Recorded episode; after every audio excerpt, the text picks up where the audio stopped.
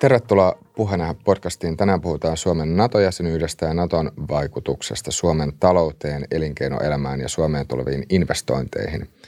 Ja vieraana meillä on täällä Etlan ennustepäällikkö Marko Lehmus ja keskuskauppakamarin toimitusjohtaja Juho Romakka-Niemi. Tervetuloa molemmille. Paljon kiitoksia. Kiitoksia. Mun nimi on tosiaan Rami Kurma ja tämä ohjelma löytyy sekä YouTubesta että Spotifysta. Ähm, aloitetaan Markku susta. Sä oot Etlan ennustepäällikkö, niin kertaatko vielä ihan lyhyesti, että, että mitä sun työnkuvaan kuuluu? No tietysti me tehdään talousennusteita ja kun mä oon ennustepäällikkö, niin koordinoin sitä, sitä tekemistä ja tota, julkaisu tulee pari kertaa vuodessa, mutta sen lisäksi me tietysti kommentoidaan läpi vuoden näitä aiheita. Ja tota, meillä on myös toimialakatsaus sitten sen suhdannekatsauksen rinnalla. Mutta sanotaanko ehkä me kun puolet ajasta pyrin käyttämään myös tutkimukseen. Se vähän vaihtelee, joskus se on alle, joskus se on yli. Mutta sitten on kaikenlaisia VNTS-hankkeita tai joskus isompiakin hankkeita, ihan akateemisia tai, tai, tai sinne päin olevia. Mutta usein niissä on aina tämmöinen käytännön talouspolitiikka – linkki, että niin kuin VNTS-hankkeetkin on sellaisia, että halutaan ratkaista jotain tiettyä talouspolitiikan ongelmaa. Ehkä tämän VN, VNTS-hankkeen voisi vielä kanssa avata. Niin, eli valtioneuvoston kanslian rahoittamia tutkimushankkeita, ja ne on yleensä tämmöisiä parin vuoden hyvin tämmöisiä niin kuin lähellä talouspolitiikkaa olevia hankkeita. Eli tämän tyyppisiä, siis teen myös akateemista tutkimusta, mutta, mutta silloinkin ne on usein tämmöisiä hyvin empiirisiä talouspolitiikkahankkeita. Yes. No Juho, otetaan kanssa vielä ihan lyhyt äh, alustus vielä, että mitä keskuskauppakamari tekee? Keskuskauppakamari on Suomen suurin yritysten ja elinkeinoelämän järjestö. Meillä on 21 000 yritystä jäsenenä suurimmasta päästä ja noin miljoona työntekijää niissä. Eli yksityisen sektorin toimija, joka tarkoituksena on etsiä Suomelle ratkaisuja, joilla meistä tulisi entistä markkinavetoisempi ja vapaampi, vauraampi, kilpailukykyisempi talous. Yes, hyvä. Mutta sitten mennään tähän NATOon. Uh, Markku, sulta tuli hiljattain, uh, olin huomannut kirjoitus Erlan sivuilla just tähän liittyen, niin avaatko tätä sun omaa lähestymiskulmaa? Öö, no siis pikkusen, voi vähän taustottaa, että se kirjoitus liittyy oikeastaan siihen, että miten tämä Venäjä hyökkäys Ukrainaan vaikuttaa Suomen talouteen. Ja tota, tietysti siitä on lyhyt matka tähän NATO-keskusteluun, mutta yksi syy, miksi tietenkin vaikuttaa meihin enemmän kuin muihin, on se, että, että me, meillä on tämmöinen epämääräinen ehkä puolueettomuustatus, ja se tarkoittaa sitä, että tämä epävarmuus on meillä laajempaa kuin, kuin on niin kuin, no, monessa muussa länsimaassa. Että, että kyllä se riskiä kaihtavat sijoittajat vähän niin kuin saattaa vältellä Suomeen sitä, että tänne investoidaan tai että tänne ylipäänsä sijoittaa rahaa. Uh, mutta tietenkin tämä muuten tämä mun kirjoitus pohdiskeli sitä, että miten, tää, miten paljon me ollaan nykyään riippuvaisia Venäjästä ja, ja mitä nämä, uh, no ensinnäkin tämä epävarmuus, mikä syntyy tästä Venäjän hyökkäyksestä, mutta toisaalta miten sitten nämä pakotteet vaikuttaa Suomen talouteen ja pyrin sitten palauttamaan nämä muutamaa keskeisen mekanismin ja sitten lopulta arvioimaan myös joku BKT-vaikutuksen tässä mun kirjoituksessa. Joo, jos sä avaat vielä tuota sun kirjoitusta tai sen kirjoituksen niitä pääpointteja mm. ihan kohta kohdalta, niin Joo, no mä nämä Venäjän hyökkäyksen niin kuin talousvaikutus, niin mä yritin raata niin kolmeen mekanismiin. Eli ensiksi on tämä epävarmuuden lisä, lisääntyminen, josta mainitsin äsken, ja epävarmuuden lisääntyminen tutkimustenkin mukaan vähentää yritysten investointeja tai lykkää niitä investointipäätöksiä eteenpäin, lykkää ehkä jotain rekrypäätöksiä eteenpäin, lisää riskipreemioita rahoitusmarkkinoilla. Eli tällä on pieni, pieni BKT-vaikutus, negatiivinen sellainen. Sitten tietysti tässä on tämmöinen inflaatiosokki, koska tiedetään, että raaka-ainehintojen nousu on ollut aika huimaa. Markkinat yritetään hinnoitella sitä, että jos niin kuin vaikka venäläinen öljy ei pääse ollenkaan enää maailmanmarkkinoille, ja nythän näyttää tietysti, että vapaaehtoisesti sitä ei, sitä ei osteta, mutta tämä kaikki nostaa hintoja.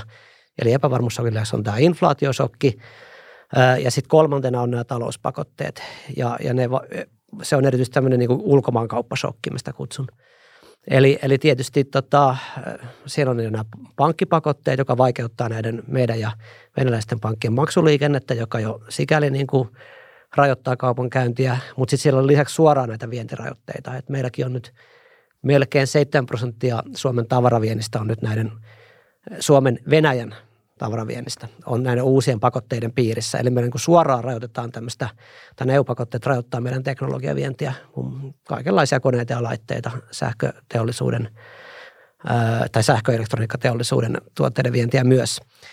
Ja tästä tulee itse asiassa vielä, vielä isompi vaikutus. Tämän ulkomaankauppasokin BKT-vaikutus voi olla jopa lähellä prosenttiyksikköä kun siihen lasketaan oikeastaan prosenttiyksikkö silloin, kun siinä huomioidaan myös, että se vähentää vientikysyntää muuallakin, että kyllähän niin kuin muukin Eurooppa tästä kärsii. Eli nyt mä laskeskelin näiden shokkien, kolmen shokin vaikutusta, ulkomaankauppasokki, epävarmuussokki ja inflaatiosokki niin yhteen ja päädyin, että se BKT-vaikutus Suomen talouteen voisi olla luokkaa yhden prosentin, kaksi prosenttia ensi vuoden loppuun mennessä. Tietysti kaikki riippuu siitä, että miten tämä tilanne kehittyy. Jos sota eskaloituu, tulee lisää pakotteita, lisää epävarmuutta, niin helposti se vaikutus on isompikin. Niin voiko tämä 1-2 prosenttia olla paljon? Tai että jos, jos miettii tämmöisessä ää, isossa kuvassa, niin onko niin, mm. onko se paljon vai vähän, mikä merkitys no, sillä on? Tai voiko, no sitä, on, voiko sitä on, verrata se, johonkin? Se on toki erinomainen kysymys. Sanotaanko, että se, se ei ole ihan vähän, mutta se ei ole katastrofikaan. Ja sillä tavalla mä olen just sen takia luottavainen, että kyllä me taloudellisesti tämä isku kestetään. Ja siihen auttaa se, että Suomi ei ole enää niin riippuvainen Venäjäkaupasta kuin se oli kymmenen vuotta sitten – että meidän tavaraviennistä Venäjän osuus on noin puolittunut tässä noin kymmenen vuoden aikana. Ja tämä niin kuin edesauttaa tämän sokin, sokin kestämistä, mutta tuommoinen 1-2 prosenttia, minkä se suhteuttaisi. Vasta koronapandemiassahan Suomen talous supistui tuommoinen 2,5 prosenttia, mutta, mutta Suomihan pärjäsi niin kuin erinomaisen hyvin verrattuna moneen muuhun maahan, että euroalueellahan tämä pudotus oli yli, yli 5 prosenttia. No jos suhteuttaa tai yksi kaksi siihen, niin tämä on niin kuin selvästi, selvästi pienempi taloussokki kuitenkin meillä.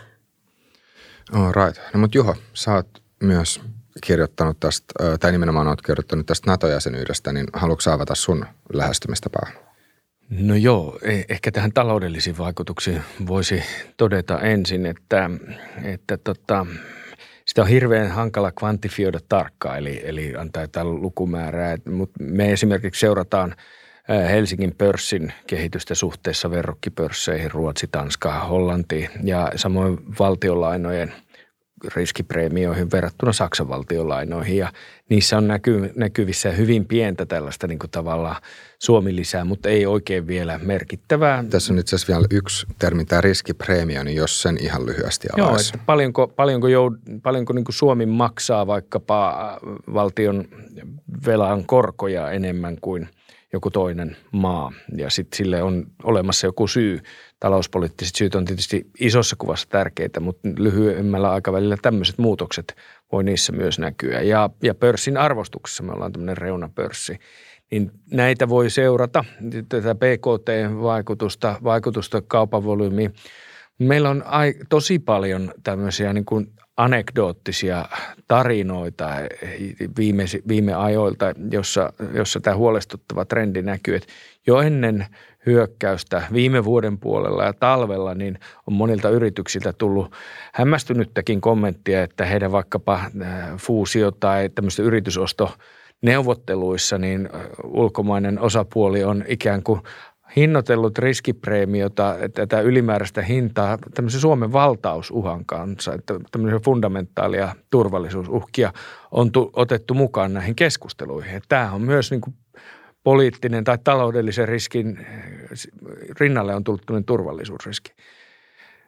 Samoin kun tässä on ollut isoja jotakin investointeja, yrityskauppoja ja muuta nyt ihan sodan alkamisen jälkeen, niin – niin ulkomaiset toimijat ei ole uskaltaneet tulla Suomeen. Ja siis siinä ollaan sitten jo tosi lähellä, että kaupat tai, tai investoinnit olisi peruuntunut, koska tota, ajatellaan, että me ollaan Venäjän naapuri tässä ja on, ollaan lähellä sotaa. Tuntuu niin kuin ensikuulemalta absurdilta meistä suomalaisilta, mutta tältä se näyttää ulkopuolelta. Ja varsinkin kun me ei olla Naton jäseniä, niin, niin rationaalinen arvio on, että Suomeen invaasio tuommoisen – väkivaltaisen diktatuurin, minkälaiseksi Venäjä on itsensä näyttänyt, niin osaltaan suurempi kuin Naton suojissa olevaan. Ja tämä on tosi merkittävä kysymys. Jos katsotaan Suomen kilpailukykyä, mistä on loppu viimeksi kysymys, niin maailman talousfoorumi tekee tosi laajaa kilpailukykyanalyysiä maailman eri, eri maista ja talouksista ja Ja, ja Suomi on ollut siellä kärjessä joskus vuosituhannen vaihteessa. Nyt ollaan siinä top 10 alapuolella, mutta missä me ollaan oltu kärjessä koko ajan osatekijöissä on ollut osaaminen ja toisena yhteiskunnan vakaus. Ja, ja nämä on ollut Suomen vahvuuksia. Ja vakauteen liittyy taloudellinen vakaus, poliittinen vakaus, instituutioiden vakaus ja sitten tämä niin perinteinen turvallisuus. Ja tämä perinteinen turvallisuus on ollut aikaisempina vuosikymmeninä niin kuin irrelevantti, merkityksetön asia, mutta se on noussut nyt tosi nopeasti kartalle ja meidän kannattaisi miettiä myös talouden näkökulmasta, että mitä meidän pitäisi tehdä, että, että meidän tämä investointiympäristö ja Suomen tulevaisuuden näke, näkymät on niin kuin yhtä turvallisia kuin muiden eurooppalaisten maiden. Nähdäänkö Ruotsin kohdalla mitään tämmöistä vastaavaa? Että jos ajattelee, että Ruotsi esimerkiksi tällä hetkellä ei myöskään ole Naton jäsen – Ruotsihan, Ruotsi on tota, muutamallakin tavalla Suomeen niin kuin erilaisessa asemassa. Ensinnäkin se on niin kuin maantieteellisesti tuolla meidän selän takana niin sanotusti. Geostrategisesti Itämeren suhteen Su- Suomenlahden tämä rannikko ja Ahvenanmaa on, on mielenkiintoisimmat tavallaan paikat, mitkä, mitkä taas, niin kuin, kenen hallussa ne on, niin merkitsee Itämeren tavallaan – valtiutta. Ja, ja, ja tästähän oli kysymys myös silloin aikanaan talvisodassa, että, että Neuvostoliitto silloin halusi saada nämä haltuunsa. Ja tota, Ruotsi on ikään kuin syrjemmässä Suomen takana turvassa ja Ruotsilla on myös pidempiaikaiset erilaiset liittosuhteet vaikkapa Yhdysvaltojen kanssa, johon se on voinut turvautua ja, ja tämmöiset niin kuin vakiintuneemmat järjestelyt. Suomi on kuitenkin kylmän sodan jälkeen vasta vapautunut Neuvostoliiton vaikutuspiiristä ja meillä on niin tuoreempi tilanne tässä. NATO jäsenyys on länsimaisten demokratioiden markkinatalouksien se viitekehys, missä, missä tota Euroopassa turvallisuuteen nojataan. Ja me ollaan minun mielestäni epäviisasti jättäydytty sen ulkopuolelle optioinemme silloin, kun se olisi ollut järkevää liittyä, mutta nyt kun tavallaan kaikki näkee – että, että tota, me olemme tosi vaarallisessa paikassa, niin nyt alkaisi olla viime hetket hankkia itsellemme se lisävakuutus.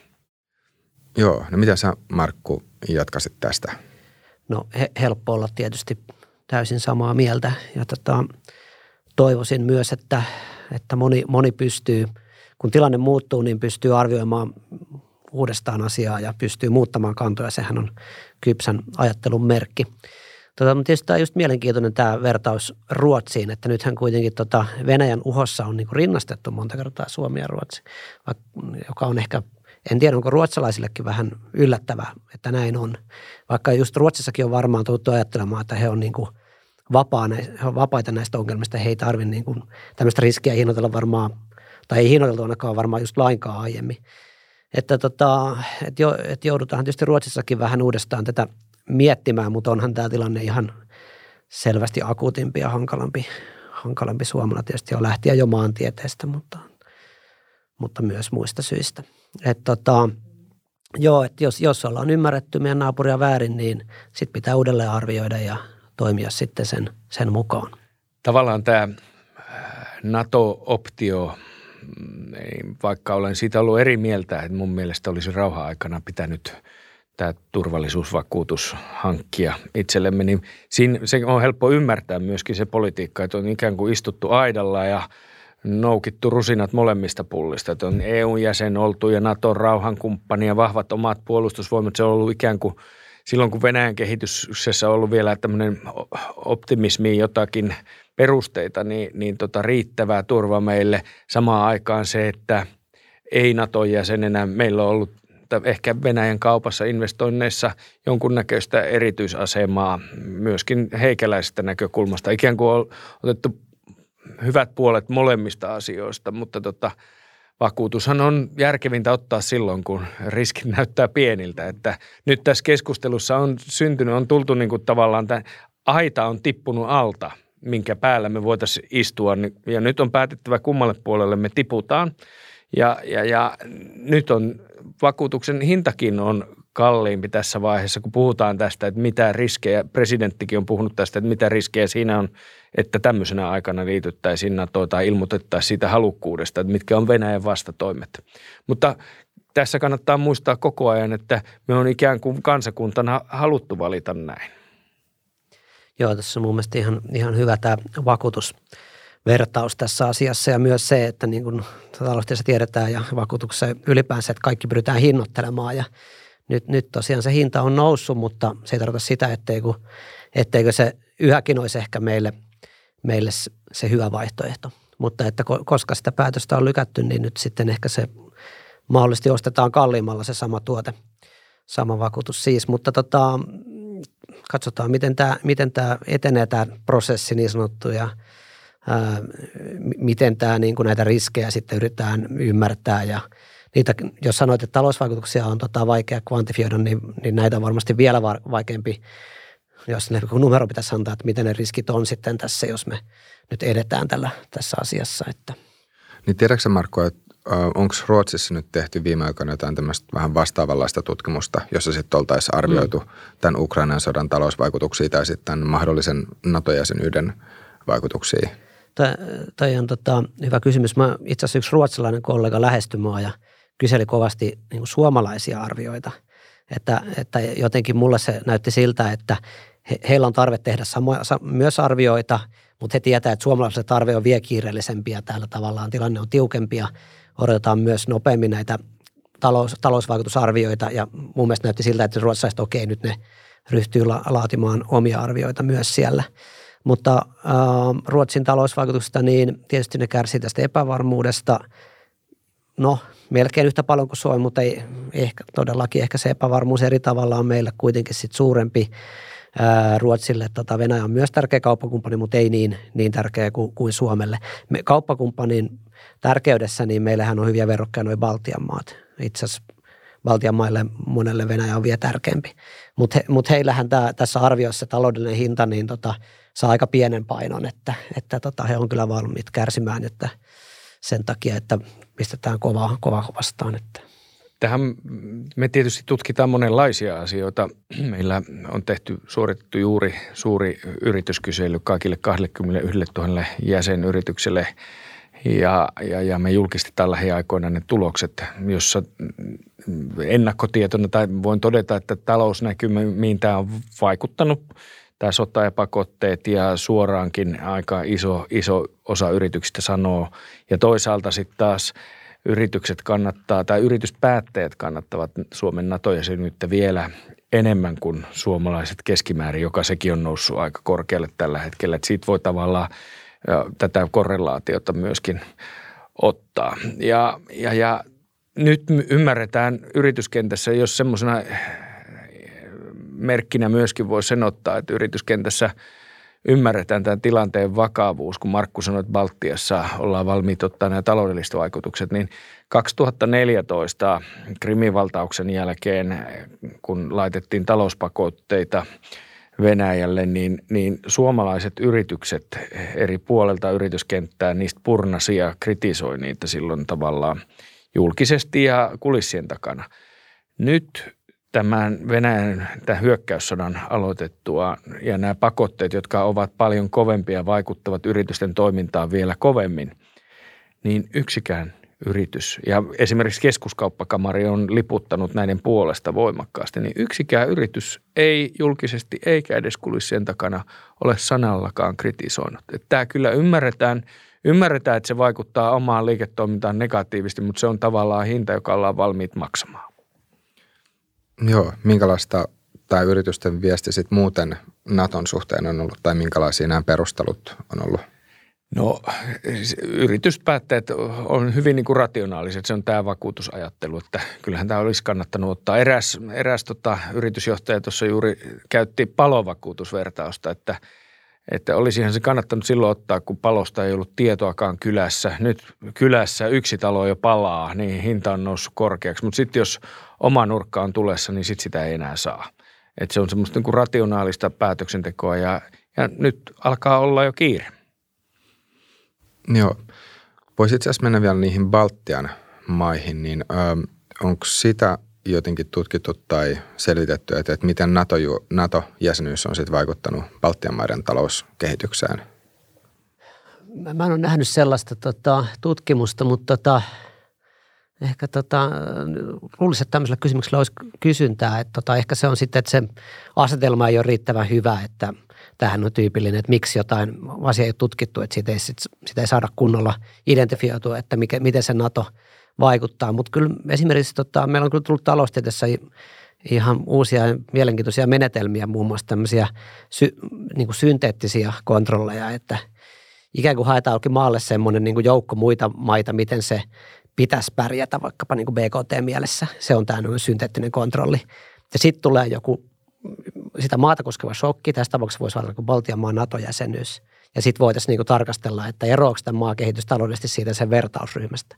Siis tarkoitan, tämmöisellä menetelmillä voisi, jos, jos, niin kun, jos, minä, jos minä lähtisin tutkimaan tätä, niin yrittäisin näin sitä tutkia. Mutta mä en ole nähnyt mitään kovin hyviä, laadukkaita ainakaan tutkimuksia aiheesta. Tietysti voi olla, että on mennyt sellainen ohikin. Mä en tiedä, tietääkö Juha paremmin. Niin Baltiasta ei, mutta tuosta vähän etelämpää kyllä on, on mielenkiintoinen vertailu, joka tehtiin äh, Neuvostoliiton romahtamisen jälkeen, kun Ukraina itsenäistyi ja, ja sitten tämä Varsovan liiton maat, nämä kommunistiset maat vapautu järjestelmästä, niin on mielenkiintoinen tieto huomata vuodelta 1991, että Puola ja Ukrainan BKT per asukas, talous oli tismalleen samoja. Ja, ja, ja nämä on mielenkiintoisia vertailumaita sen takia, koska siellä on koulutustaso, teollinen ja talouden rakenne ja myös kulttuuri hyvin samanlainen. Nehän on historiallisesti paljolti samaa aluettakin. Ukraina jäi tällaiseen välitilaan, niin kuin tavallaan oligarkiaan ja tämmöisen niin kuin Venäjän kaltaiseen välitilaan ja, ja korruptio rehotti ja se ei tavallaan aivan se markkinatalous ja tämä reformit ei lähtenyt liikkeelle. Kun taas Puola pystyi ja otti voimakkaan tämmöisen länsimielisen uudistus, äh, uudistusagendan, liittyi Euroopan, halusi Euroopan unionin ja NATO-jäseneksi, teki tarvittavat reformit siihen, liittyi, liittyi sitten jäseneksi ja Ennen sitten Krimin valtausta, kun katsottiin 2014, mä olin silloin Euroopan komissiossa töissä, niin katsottiin että miten nämä maat on kehittynyt. Niin Puolan BKT per asukas oli kolminkertainen verrattuna Ukraina, siis kolminkertainen. Ne lähti hyvin identtistä tilanteesta. Toinen lähti, toinen, toisesta oli tullut EU- ja NATO-maa ja ikään kuin markkinareformeja oli tehnyt ja vahvistanut instituutioita, niin näin massiivinen ero reilussa kahdessa vuosikymmenessä oli, oli tullut. Että näistä pystyy kyllä saamaan vahvaa evidenssiä siihen, että tämmöinen kuin investointiympäristö vahvistuu nimenomaan instituutiota vahvistamalla ja kuulumalla tämmöiseen läntiseen blokkiin. Onks, tai pystyykö tuon suhteen jollain tavalla arvioimaan sitä, että mikä merkitys on ollut sit EU-jäsenyydellä ja mikä merkitys on ollut sit NATO-jäsenyydellä Puolan tapauksessa nimenomaan? No, no siis no aika sitähän ei suoraan pysty sanomaan, mutta aika arkijärjellä pystyy toteamaan, että EUhan on, vaatii jäsenyysprosessinsa aikana ja sitten myöskin myöhemmin e, erittäin niin kuin isoja markkinoiden tavalla vapautusuudistuksia, markkinatalouden toimivuuden parantamista ja sitten taas tämmöisiä oikeusvaltion institutionaalisia uudistuksia, että tavallaan myös sit oikeusjärjestelmä huolehtii markkinoiden tasapainosta. Että, että sieltä tulee varmaan se talouden moottori ensisijaisesti, mutta NATO sitten tuo sitä investointien turvaa. Eli, eli tähän puhutaan tähän vakauteen sitten, että, että kun investoinnit on vuosikymmenten mittaisia tavallaan niiden tuotto-odotukset, niin sitten mietitään sitä yhteiskunnan vakautta, niin se taas tuo turvaa investointien tekemiseen. Joo, ihan varmasti näin on juuri kuin Juha sanoi. Tota, tietenkin just, että jos me haluttaisiin nimenomaan se Naton vaikutus eristää, niin tota, se onkin just nimenomaan vähän vaikea kysymys, että pitäisi tavallaan olla kaksi muuten samankaltaista maata, samat instituutiot, kummakin vaikka mennyt EUn yhtä aikaa ja lähtenyt samalta lähtötasolta ja sitten toinen on liittynyt NATOon ja toinen ei. Ja just, että se saataisiin kontrolloitua vaan se NATO-vaikutus, niin se, se, onkin, se onkin hankalampi juttu, mutta tota, mutta mainitsit noin, ison, noin isot erot, mikä oli Puolalla ja Ukrainalle kasvanut, että, että, niin kuin sen perusteellakin on helppo sanoa, että kyllä sillä jotain tekemistä myös sitten on näiden puolustusratkaisujen kanssa, että vaikkei se nyt suinkaan johtuisi pelkästään siitä, mutta ehkä se niin kuin tukee näitä muita samaan suuntaan niin kuin vieviä toimia. Että. Joo. No nyt jos tarkastelee Suomen tilannetta, jos tällä hetkellä kun tätä jaksoa nauhoitetaan, niin käydään, käydään voisiko sanoa aika vahvaakin – julkista keskustelua ja nyt ihan, ihan siis silleen mediassa kauttaaltaan, mutta myös sitten ää, eri puolueet on sisäisesti käynyt, käynyt ää, NATO-keskusteluun, niin miten tarvioisitte, että, että jos tämmöinen nykyisen kaltainen, voisiko sanoa limbotila jatkuu vielä pidempään, niin miten se vaikuttaisi sitten talouteen ja, ja nimenomaan suomalaiseen elinkeinoelämään? No tässähän tässä suomalaisessa keskustelussa pitää muutama huomio tehdä, että nyt kun kansalaiset on huomanneet tilanteen ja on todella vahva tuki Suomen NATO-jäsenyydelle, niin olen huomannut, että monet puolueet ja poliitikot, jotka ovat ennen sanonut, että ei tai nyt on väärä aika, niin ovat siirtyneet nyt sanomaan kyllä, mutta nyt on väärä aika – ikään kuin aina, aina on väärä aika sille liittymiselle, perusteet vaan muuttuu maailmanmenon mukaan. Että tekisi mieli kysyä, että no kuvailkaas nyt tarkkaan, että milloinka ja missä olosuhteissa se oikea aika tulisi. Sieltä, siihen voisi olla hankala saada tällaisilta tahoilta vastauksia. Sitten toisaalta meillä kuvitellaan, että tämmöinen niin aikaikkuna on ikuisesti auki. Et kun sanottiin, että mä aikaisemmin kerroin, että rauhan aika sitten kylässä palaa ja omat nurkat palaa. Sitten kun omat nurkat palaa, niin se on mahdotonta. Mutta toisaalta mun suuren suuri huoleni on se, että vaikka me kuinka toivomme ja teemme kaikkemme, että Ukraina voittaisi Venäjän tässä sodassa, on kuitenkin todennäköisintä, että päädytään jonkunnäköiseen niin kuin rauhansopimukseen, jossa kaikki on nieltävä jotain, siis erityisesti Ukraina tietysti nieltävä jotain – ja indikaatiot on siihen, että se on joitakin alueluovutuksia plus sitten takuut Venäjälle, että se ei liity NATOon. Ja tähän on, tähän on niin iso riski olemassa, tällainen, tällainen rauhansopimus sieltä tulee tulevina kuukausina. Ja, ja, ja siinä tilanteessa, jos tämä suuri meidän sukupolven eurooppalainen sota, joka jättää vielä Venäjän ikään kuin rautaisirpun taakse uudenlaisen – niin luo tämän geostrategisen tasapainon e- Eurooppaan ja siihen liittyy NATO-maiden hiljaisesti hyväksymä asia, että Ukrainaa ei oteta NATOon. Kuka luulee, että semmoisessa tilanteessa Suomen tai Ruotsin NATO-hakemus olisi lähitulevaisuudessa tervetullut? Niin kuin ikään kuin rikkomaan sitä tasapainoa ja saamaan taas tavallaan tämän Venäjän kanssa vaikeudet esille. Kyllä se on nyt viimeiset hetket ennen kuin tällainen tilanne tulee. Nyt taas sitä tervehditään tervetulleeksi sitä hakemusta, koska se ikään kuin alleviivaa Venäjälle, että mitenkä pieleen mennyt, sillä oli tämä arvio tästä niin kuin sodan sytyttämisestä, että kaikki tavallaan sen tavoitteet kääntyykin päälaille, että Suomi ja Ruotsikin liittyy NATOon, niin, niin, niin se on ikään kuin tässä suurvaltapelissäkin sellainen niin kuin hetken aikaa ainakin vielä positiivinen asia. Niin näetkö että just sen jälkeen, kun tämä sota on loppunut, jos nyt kuitenkin voitellaan, että jossain vaiheessa tämä sota loppuu ja tehdään, tehdään rauhansopimus, niin Suomen ja Ruotsin liittyminen sitten sen sopimuksen jälkeen voi olla huomattavasti vaikeampaa tai jopa mahdotonta. Siihen on isot riskit olemassa, ikään kuin jos, jos niin kuin NATO-hyväksynnällä stabiloidaan sit tilanne – Ukrainan osalta toki, mutta siinä tulee sitten tavallaan sovittua, että nyt ei kannata tätä lähteä haastamaan sitä syntynyttä tilannetta. No ja mikä siinä riskinä on, että, että Suomi jää sitten harmaalle alueelle sellaisessa skenaariossa ja Venäjä on taas oppinut, että hyökkäyssodalla se saa tavoitteitaan, poliittisia tavoitteitaan läpi. Se on muuten Venäjän rajanaapurille NATOon kuulumattomalla erittäin vaarallinen tilanne.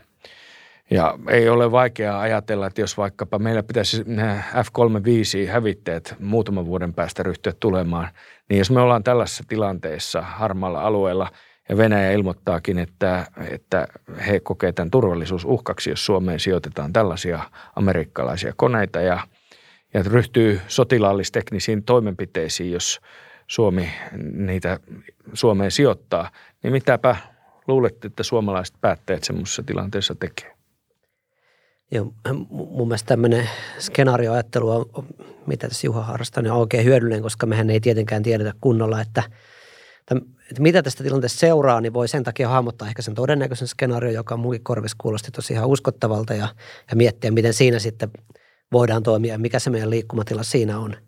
Mutta voisin yrittää vähän jatkaa ja mä olen oikeastaan samaa mieltä kuin sinä, mutta kevyesti haastaa just tätä Niinistö taisi kommentoida Financial Timesille, että, että meillä olisi tämmöinen kolmaskin vaihtoehto, että me saadaan ikään kuin turvatakuut tai jo, miksi nyt halutaan kutsua, me lähennytään niin kuin sotilaallisesti kuitenkin Yhdysvaltoja ja saadaan niiltä enemmän aseita. Ja mulle tietenkin jäi vähän, varmaan niin kuin mulla on mullekin epäselväksi, että mitä se oikeastaan konkreettisesti tarkoittaa, mutta, mutta joku, jotain tällaista vaihtoehtoa hän ikään kuin kaavaili, että voisiko tällaiseen – sitten yhdistää sen todennäköisen tuloksen, että sota joskus loppuu, Ukraina tekee myönnytyksiä, mutta me ollaan lähempänä Yhdysvaltoja.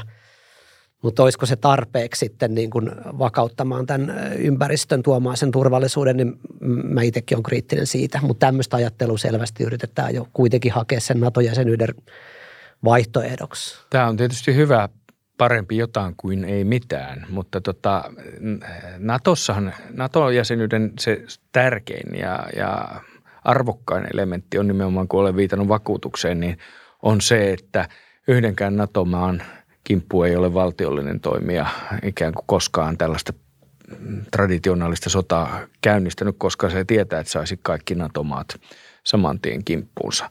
Joten tavallaan se kynnyksen nouseminen hyökkäämiselle tai edes väkivallalla sodalla uhkaamiselle nousee niin korkealle, että se tavallaan luo rauhaa ja vakautta, se jäsenyys itsessään.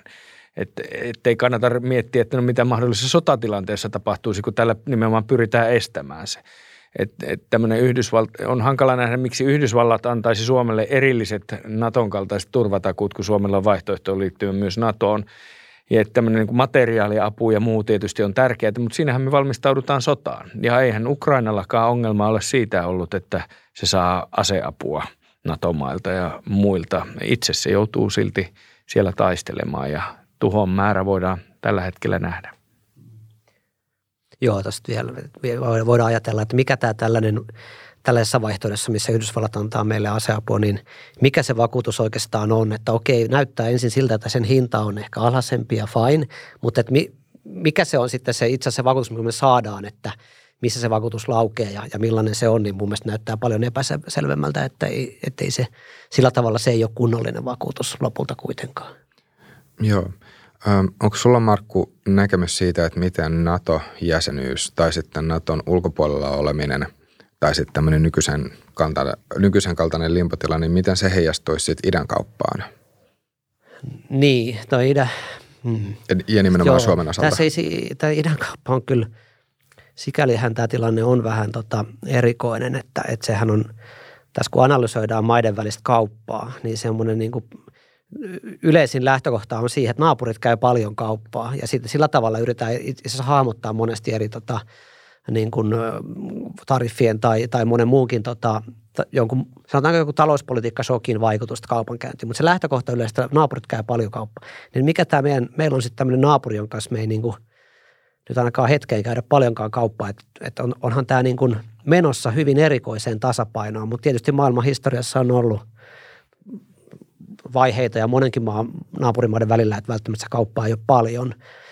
Ja sitä kestää jonkin aikaa. Että, tota, että mennään me NATOon tai ei, niin sellainen periodi tässä taitaa olla edessä.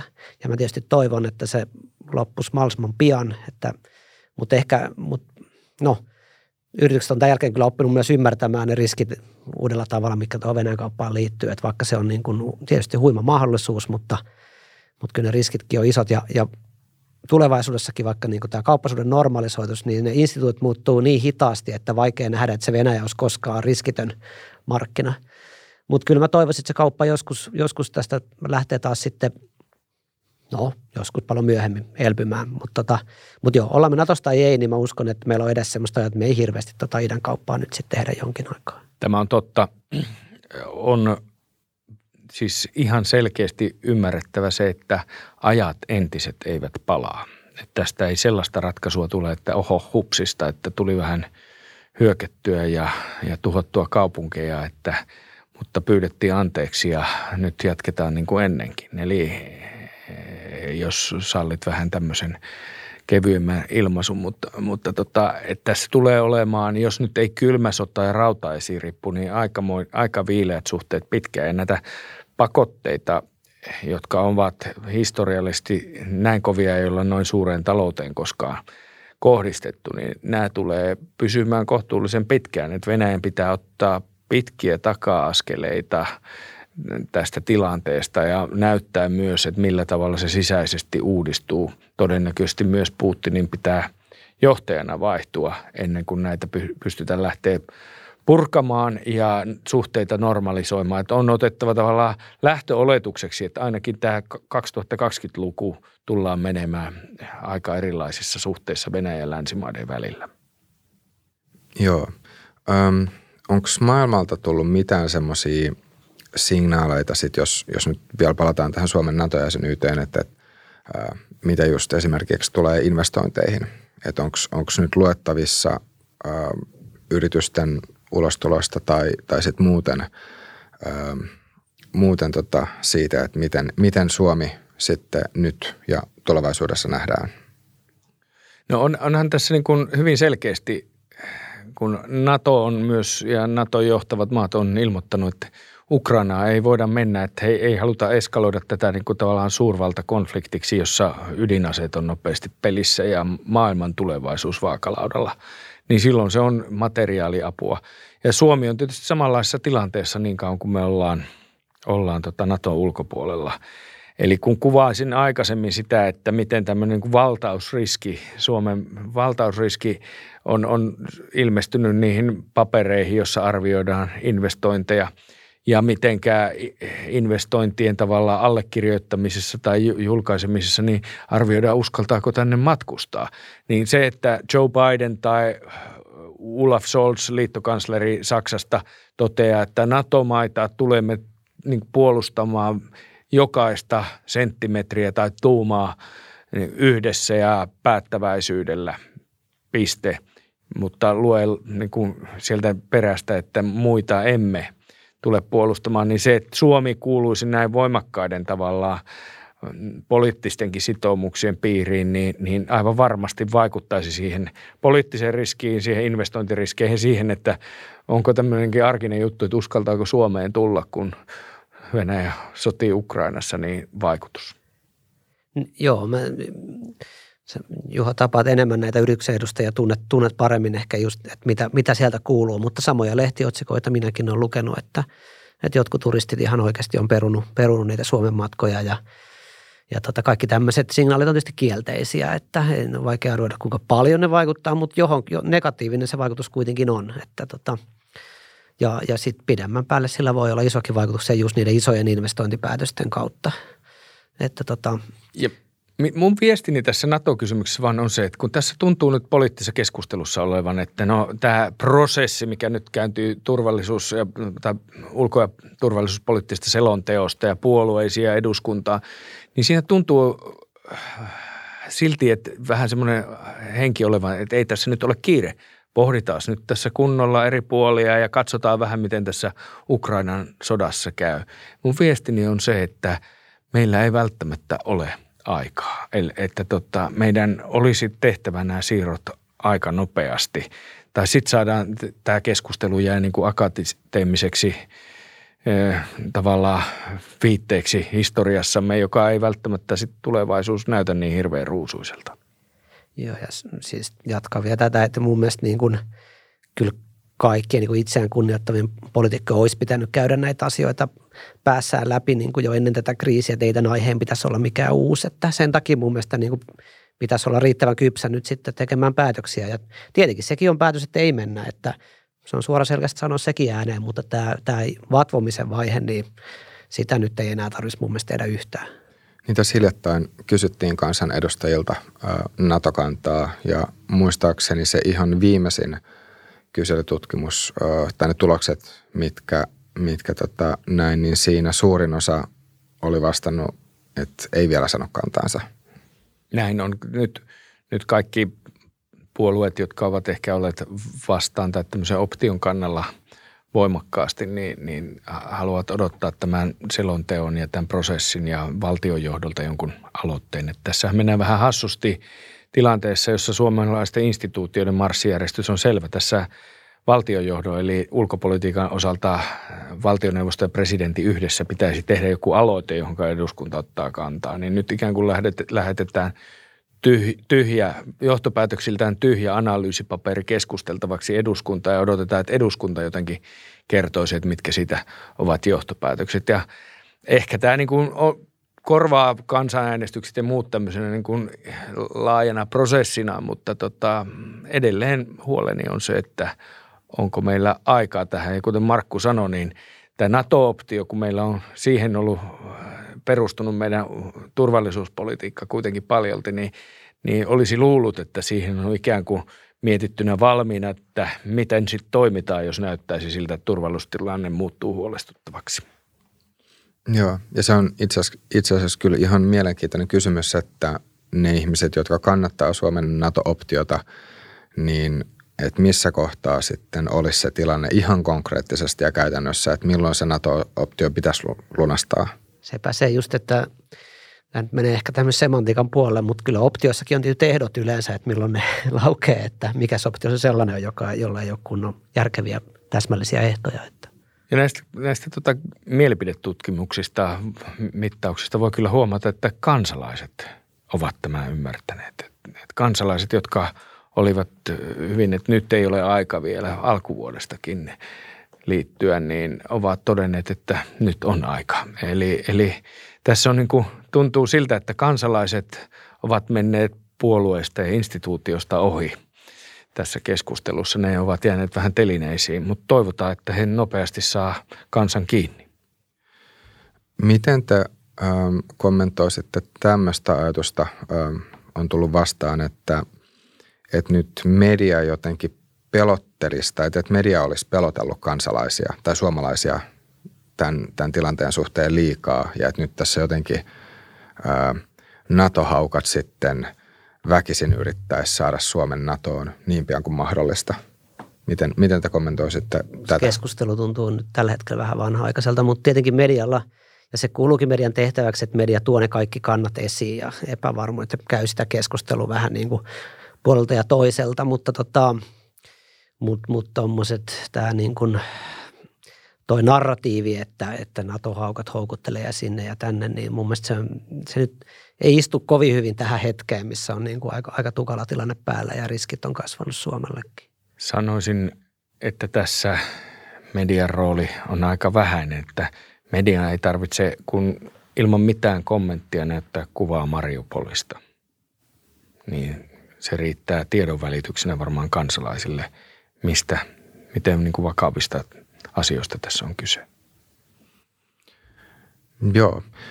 Voisi tähän ihan loppuun vielä vähän käsitellä sitä, että, että jos sitten Suomi jättäisi tämän NATO-hakemuksen, niin mikä vaikutus sillä sitten olisi, tai että kuinka nopeasti se vaikutus tulisi Suomen talouteen ja elinkeinoelämään. Ja, ja esimerkiksi että taas jos miettii näitä investointeja, niin osaatte sitten tätä kommentoida jollain tavalla – mun lyhyt vastaus on se, että kyllä ne hyödyt tulee todennäköisesti vähän pidemmällä aikavälillä.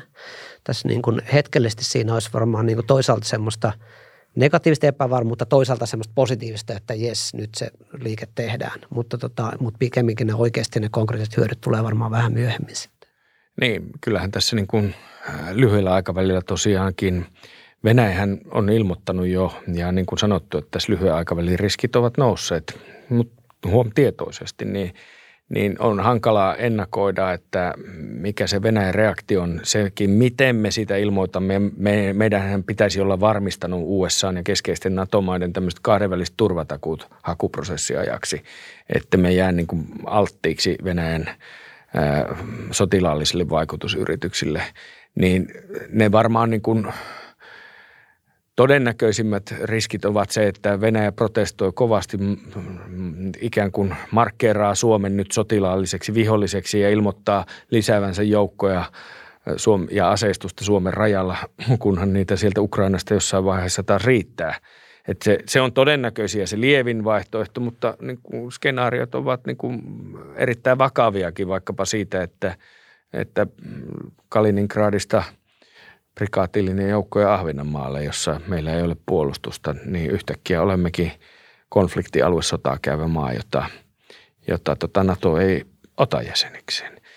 Siksi olisi tosi tärkeää se, että meillä on silloin selkänojana kahdenväliset turvatakuut ja siten niin kuin rohkeus puolustaa vaikka tarvittaessa sotilaallisesti aluettamme.